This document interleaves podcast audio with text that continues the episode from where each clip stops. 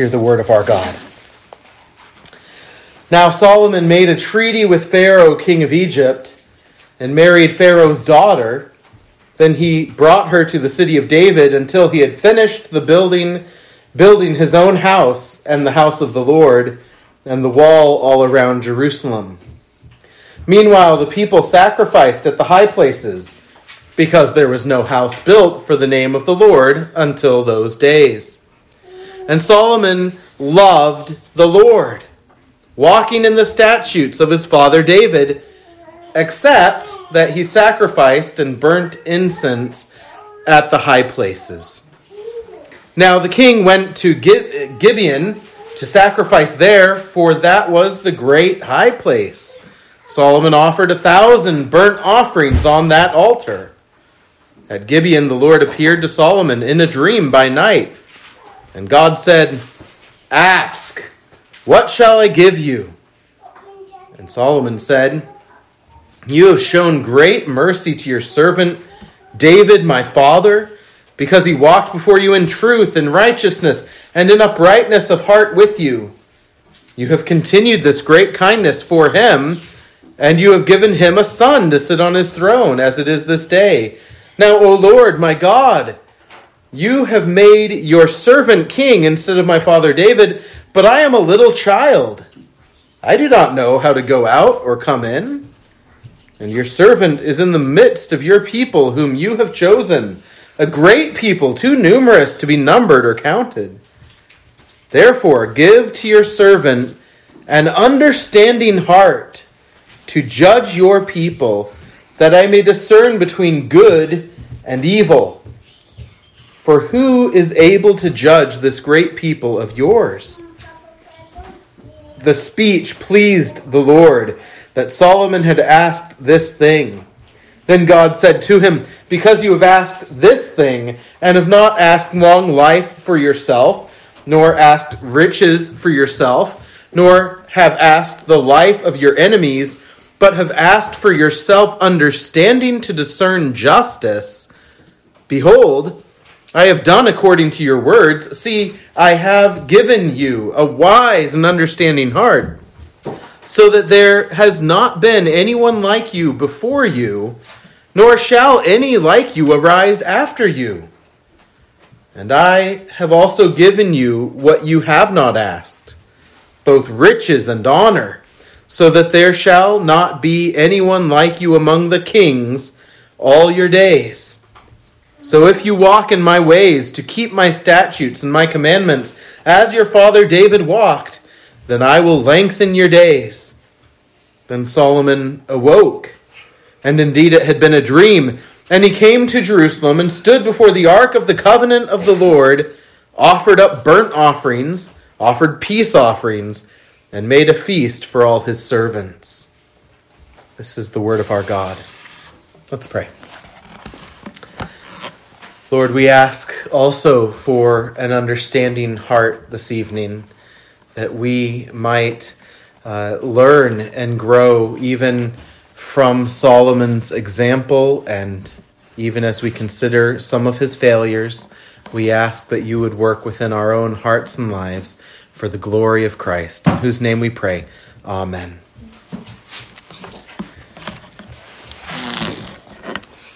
It's uh, obviously not a, a surprise for any of you for me to say that we have incredibly deceptive hearts uh, because you all have experienced that firsthand, and also because Scripture makes it very clear. We come to somewhere like Romans 7, and Paul speaking of his constant struggle to live for God and uh, sincerely desiring to, but at war within himself with the old nature within him.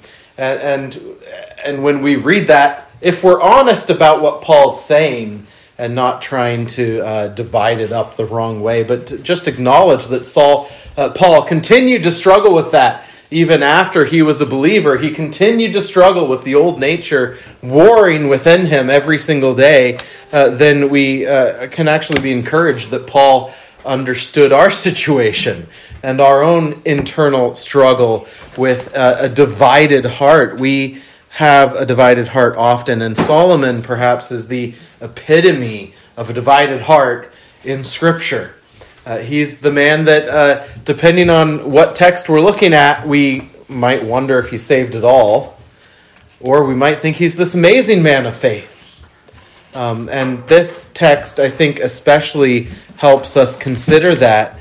Uh, and so, as we look at this text, a number of points just working our way through the text, but all of which will, will emphasize this tension of a divided heart and hopefully guide us to take steps in our own lives to seek the Lord uh, for uh, a unifying of our heart. So that, like David, when David said, Unite my heart to fear your name. And that's what Solomon needed, and that's what we need. And so let's look at Solomon. First, his divided heart, verses 1 through 3. Uh, as we look at verses 1 through 3, we, we ask, does Solomon love the Lord or not? And it uh, is is a good uh, image of Solomon or not? And you have to say, well, there's the uh, and there's the positive. So that there's the negative. Two negatives are put in front of us in this passage. The first is uh, that he makes a treaty with Egypt and takes this foreign wife, the daughter of the king of Egypt. Now, how deceptive can our hearts be? A vast majority of commentaries look at that and say the text doesn't actually say that that was a sin. And the only nation that they were absolutely forbidden for marrying uh, uh, women from is the Canaanites. Uh, and so, uh, well, this isn't a sin. I think there's there's a vast uh, failure to understand uh, both the the subtlety of their own deceptive hearts, as the commentaries write that, and a failure to understand and think about what God's word has declared. Deuteronomy chapter 17 gave instructions about kingship. And it doesn't say anything about marrying Pharaoh's daughter. Uh, but it does say don't make friendship with Pharaoh or open trade with him or purchase horses from him. Don't do anything, in other words, that causes you to go back to Egypt. Doesn't say anything about a wife. But in my experience, uh,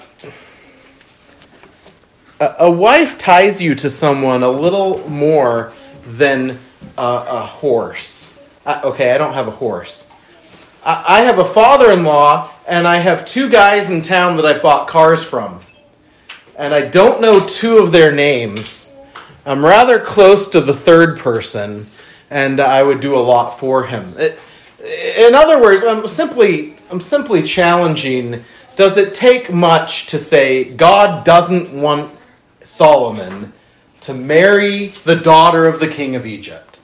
If the purpose in Deuteronomy 17 is don't buy horses because that will get you close to Pharaoh and bring you back, cause you to have this relationship, then surely God doesn't want you marrying into his family and owing him uh, your uh, assistance in war or trusting in his horses, which often would have been part of the negotiation of a of wife of Pharaoh's uh, daughters anyway. And so that that's one problem with this kind of writing off this foreign wife issue. The the other is that the heart of the law may not explicitly say you shall not marry an Egyptian woman. But obviously the heart of God's law is that if you marry a foreign wife, she needs to be a believer. Uh, it's not just a New Testament teaching that we're not to be unequally yoked. God, God, clearly desired that for his people from the beginning. Why is Ruth okay? She's a Moabite. By the way, I didn't notice any of the commentaries saying they weren't supposed to marry Moabites, uh, but actually Moses does say that too. So why is Ruth okay? Because she's a believer. Maybe it wasn't okay for the first husband. Maybe she wasn't a believer at that point, and that was a sin. We, we don't know. The text doesn't tell us. But when Boaz marries her, she's a believer. That's different than marrying Pharaoh's daughter. When we know as we proceed, especially in First Chron- uh, Second Chronicles, we discover that one of the women for whom uh, Solomon builds a temple for her gods is the daughter of the king of Egypt. So she's not a convert. And so, uh, just I think even the way commentaries write, good commentaries, some of the ones that you see behind me that I use every week that are good commentaries, uh, even those expose how deceptive our hearts are. Even when looking at Solomon's sins, we want to excuse some of it. Why would we want to do that? Well, we're always looking for excuses when it comes to sin. It's just the habit we're in. And so we, we do this with that. That we see it with the other thing the text lists as a negative for Solomon the high places. And this one is explicitly listed. Uh, Solomon uh, loves the Lord, but he sacrificed and burned incense at the high places. And once again, a lot of these commentaries come in and say, well, the high places weren't a problem. It was just burning incense at them that's a problem. But it's okay. There's no temple yet. They're allowed to be at these high places as long as you don't sacrifice. It's a good place for devotion. It's a good place for prayer and worship, just not sacrifice. And once again, I, think it shows it shows our hearts. Deuteronomy 12, verses 2 through 4, makes it clear that the high places were not acceptable to God. Period. There, they're told, go in, wipe out the pagan one, and devastate that spot, and don't worship there. In fact, I, I actually think in this instance, the NIV really gets one of the phrases uh, excellently because the NIV's translation says, and you shall not use that place for worship. Something like that. Um, that's clearly what the text is saying, whether that's a good translation or not. Deuteronomy 12, God is not saying just go in and whitewash the pagan place of worship and you can use it yourself. He's saying destroy it and don't use it. And then if you ask, well, why would God care about that? I just, we don't have time tonight. Go read the prophets. It's clear why God didn't want that because whitewashing a pagan place of worship doesn't the whitewash wears off eventually. It'll idolatry you can only cover up for a while. And syncretistic worship and syncretistic religion always ends up looking more like the original religion than the true faith. And so here we have these two sins on Solomon's part high places and this foreign wife, and specifically a treaty with Egypt. And yet, the same verses, could they speak more positively about Solomon? It says, Solomon loved the Lord. This is the Holy Spirit speaking to us. So it's not he seemed to love the Lord. Everyone was really fooled. Can you can you believe how fooled we all were by Solomon? It says, the Holy Spirit says, he loved God. That that's great praise. The the follow-up is a great praise too. Walking in the statutes of his father David. Great praise. This is a man of faith. So we have the negatives, but we also have the, the positives. In other words, these three verses are telling us Solomon has a divided heart. A heart that loves God and still follows after the dictates of, of his own uh, sinful treasures and pleasures and lusts and passions. He has a divided heart. And of course, this is how we can so easily be as well. I want you to note something about the high places here because I find it so intriguing how the Holy Spirit communicates about this. We read in verse 2 the people sacrificed at the high places because there was no house built for the name of the Lord until those days. Doesn't that sound like a legitimate excuse? But it's the Holy Spirit telling us that. The same Holy Spirit who, back in Deuteronomy 12 forbid doing this very thing. I think what the Holy Spirit is doing is voicing it the way that our hearts voice it, to expose how divided we are, how quick to make an excuse. Well, of course, they sacrificed at the high place. There was no temple. What else were they supposed to do? You have to worship somewhere. He's putting it in language that exposes how sinful our hearts are. Here's the reality, verse 15. The Ark of the Covenant is sitting on Mount Zion with God's approval. Our hearts say, what else were they supposed to do? But David had set the example by worshiping at the God approved location at the Ark of the Covenant. And so the Holy Spirit is exposing ourselves here as well, how quickly we make things sound legitimate. Like, well, of course I disrespected my parents because they're wrong. Right? And maybe they are wrong. So, what else was I supposed to do? Or, my employer hasn't earned my respect.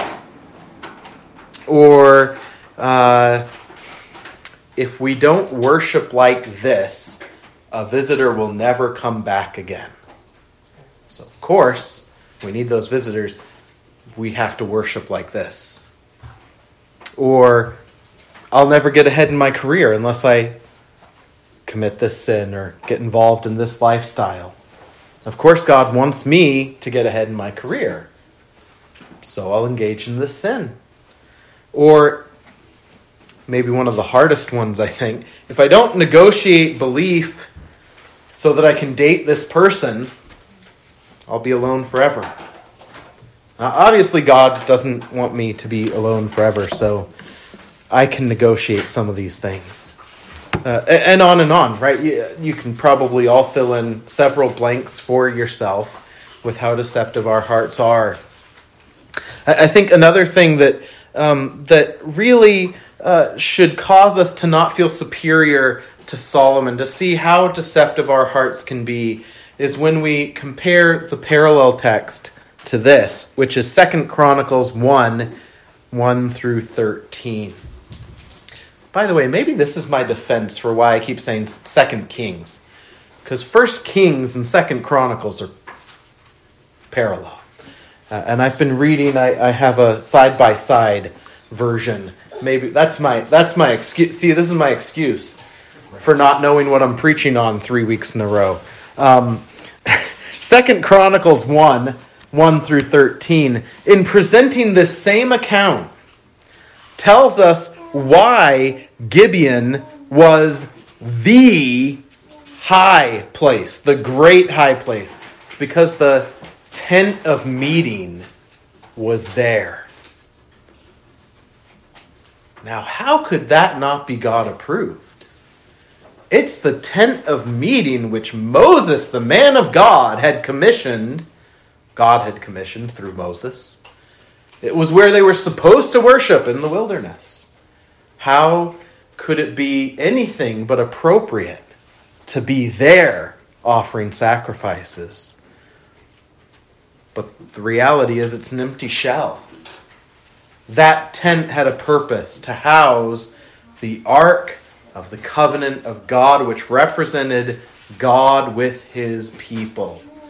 But the ark isn't there at Gibeon. The ark is sitting in Jerusalem at Mount Zion, waiting for the temple. It, the ark is surrounded by all this material that David had collected for building the temple. It's all just waiting for Solomon. And the tent is empty, it's just canvas. And how easily then we can deceive ourselves. But it was the original tabernacle spot. But now it's empty. Our, our hearts are divided and deceptive, and Solomon's is as well, but I hope we can see with that that it's a very subtle thing, a very subtle thing that temptation does. It's the, t- it's the tent of meeting. How can this be wrong? And yet God had forbidden high places. Is our heart, your heart, divided? Uh, are there areas in your heart that are uh, your blind spot? Like C.S. Lewis writes about reading people who are dead from a different generation exposes, sure, there are things that you're not as in temptation to as they are, but they also expose your blind spots. And that's something we need here. We look at Solomon. Well, we would never do this, or we would never have a thousand concubines, right? We don't have to worry about being tempted into his blind spot. Uh, but what are our blind spots? What are the things to which we shrug our shoulders? Well, secondly, as we look at verse 4, uh, and this is really a sub point to Solomon's divided heart, we see a zealous love. Notice that Solomon comes and he, he brings a thousand burnt offerings a thousand offerings that are, are for are for sin atonement. It's, we shouldn't read this as Solomon offering them personally. He brings them, probably Zadok the priest is there offering them up, or some other priest is there offering them up. The emphasis here is the zeal he has for God. Do you want to know what kind of love he has for God? That's mentioned in verse 3. He brings a thousand offerings.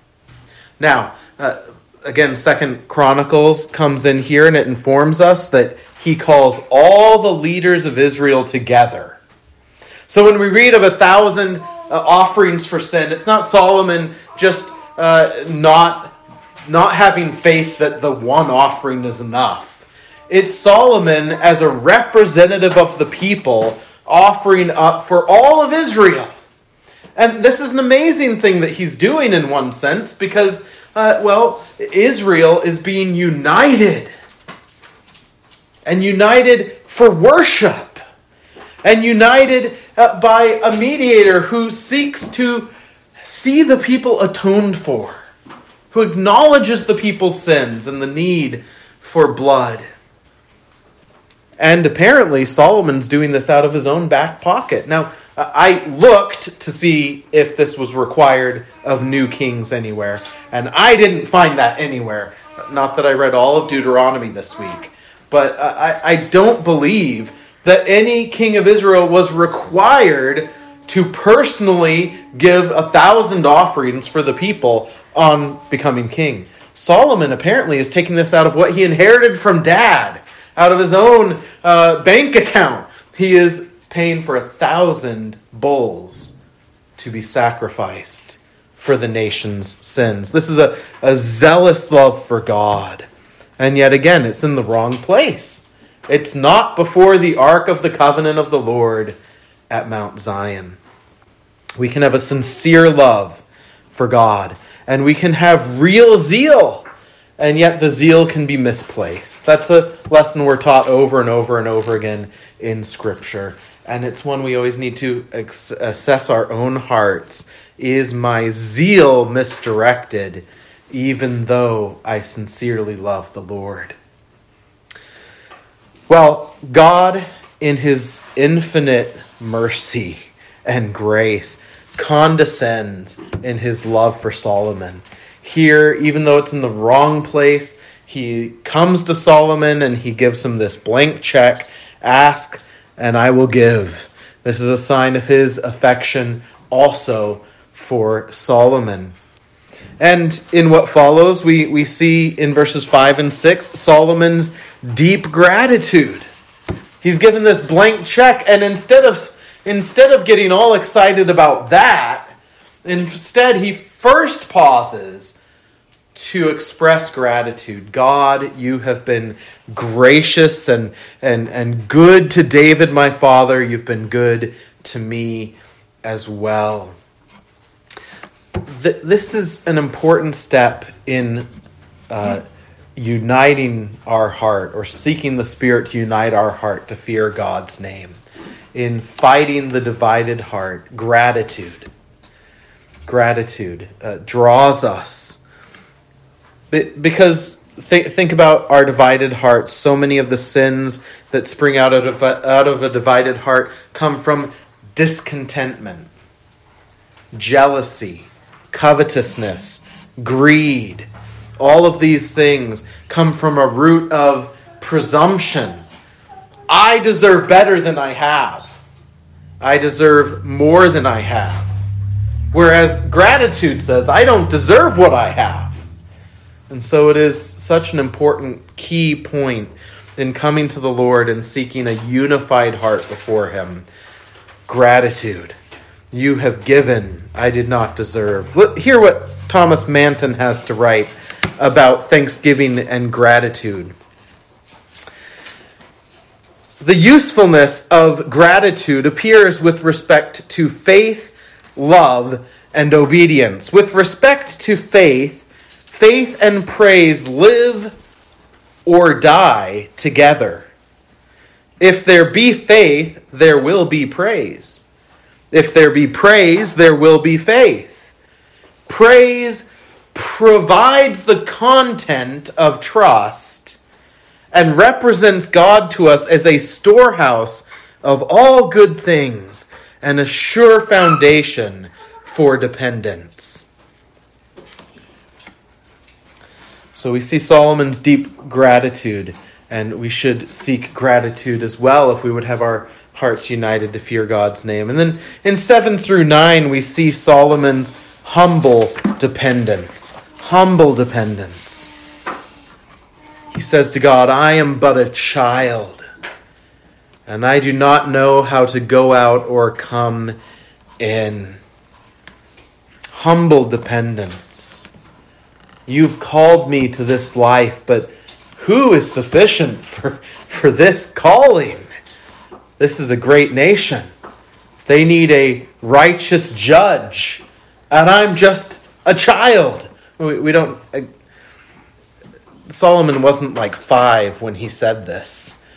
He, it's humble acknowledgement of his need for God. Who am I?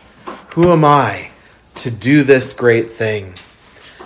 It's interesting that when God says, I have done according to your words, verse 12, see, I have given you a wise and understanding heart, you could read that as, in this moment, I've done it. You asked, I did it. I think you can also read it as, I've already given you a wise heart. The mere fact that he is wise enough to ask in humble dependence for wisdom when he could ask for anything else is a sign that God had already worked wisdom in this young man's heart. And, this is, of course, what James gets at. It is wisdom to ask for wisdom. James uh, chapter 1, 5 through 6. If any of you lacks wisdom, let him ask of God, who gives to all liberally and without reproach, and it will be given to him. But let him ask in faith with no doubting, for he who doubts is like a wave of the sea driven and tossed by the wind. Solomon, in humble dependence, asks for wisdom. And uh, again, why does he ask for wisdom? He doesn't ask for wisdom for his own advancement. And he doesn't ask for wisdom for the sake of his own pride or his own safety or his own future.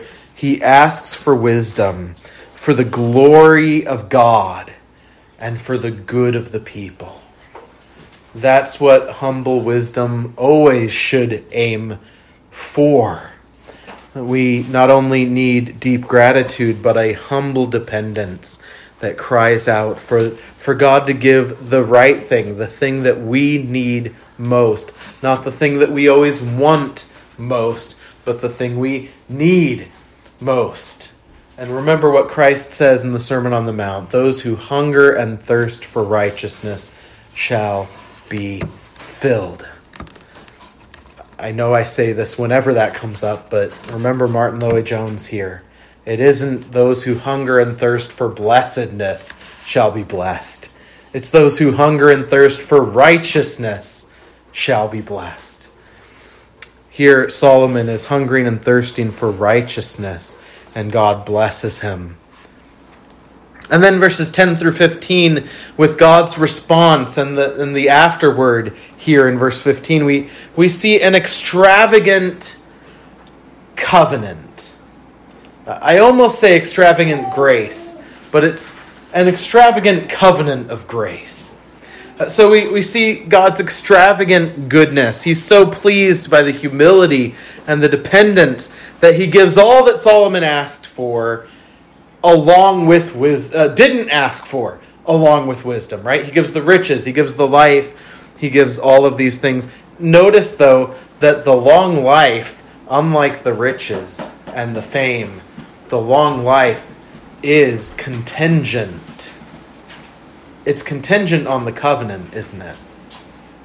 Those words in verse 14. So if you walk in my ways and keep my statutes and my commandments as your father David walked, then I will lengthen your days. What is God doing there? He's referencing 2 Samuel chapter 7 the covenant promise he made to David about David's sons. In other words, God is drawing Solomon back to the covenant promises. Remember the covenant. He doesn't use the word there, but that's what he's doing. Remember the covenant I made with your father David. And if you do as I call on you to do in that covenant, I keep my word which has an implicit threat as well, doesn't it? Because that same covenant of 2 Samuel 7 said, if they don't, I'll discipline them. But if they do, I'll do this for them. Solomon's being brought back in God's extravagant grace and, and mercy and love. He's being brought back to the covenant. Uh, now, sadly, we know that Solomon Solomon didn't keep with what he'd been given here. But the point here isn't about how faithfully does Solomon moving forward. We'll get to that as we get into the rest of the book. The point here is to think about God and his extravagant way of working with his people. I think, in one sense, verses uh, 10 through 15, we could reflect on what Christ says in the parable of the talents He who is faithful with a little will be entrusted with much. Solomon is faithful to this point with wisdom and humility. He's a sinner. He has those sins still glaringly there in verses 1 and 2, but but he's been faithful with the wisdom he's been given. God is going to give him wisdom and riches and fame as well. We know, we know he doesn't use them well. But God is showing us something about his extravagant, gracious covenant. And then notice this other thing about this glorious covenant. God calls Solomon back to the covenant in verse 15, 14 and then what does Solomon do? Does he comprehend that God is calling him back to the covenant? That the, the, the answer to a divided heart is to return to the promises of God?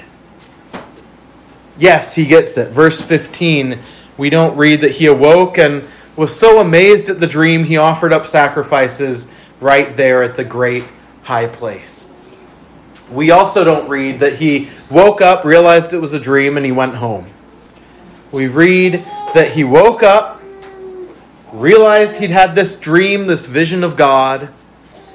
He went to Jerusalem. He stood before the ark of the covenant of the Lord. And what he'd already done at Gibeon, he did over the next day he offered at the right place before the ark of the covenant of the Lord the burnt offerings. And now he's at peace. He offers also the peace offerings and celebrates the covenant of God with his servants. This is the type of covenant God we have. He's extravagantly blessed Solomon, and that result is the, the covenant king Solomon blessing his subjects initially as well in that context of the covenant. Well, we'll we'll continue with Solomon's life, but as we do this this year, and and as we walk away tonight, surely humility should be the great thing on our hearts. Humility, both as we think about how like Solomon we really are, how like Solomon with our divided uh, hearts, the hearts that want to cling to these sins over here, and uh, and uh, love God at the same time, as if that's not going to be in conflict, but also humility as we then reflect on the mercies of God in Christ.